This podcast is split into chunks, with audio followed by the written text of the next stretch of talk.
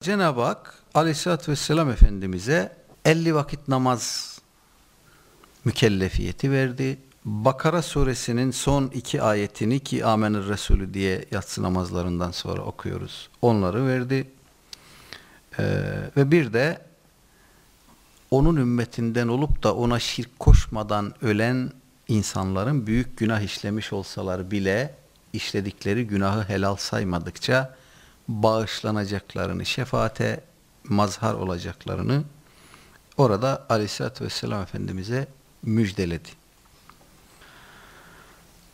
Burada Efendimiz e, cennetül mevayı gördü. Cebrail aleyhisselam tarafından cennet de cehennem de ona gösterildi. El an ikisi de mahluktur, yaratılmıştır, mevcuttur. Ehli sünnet inancı böyle söyler.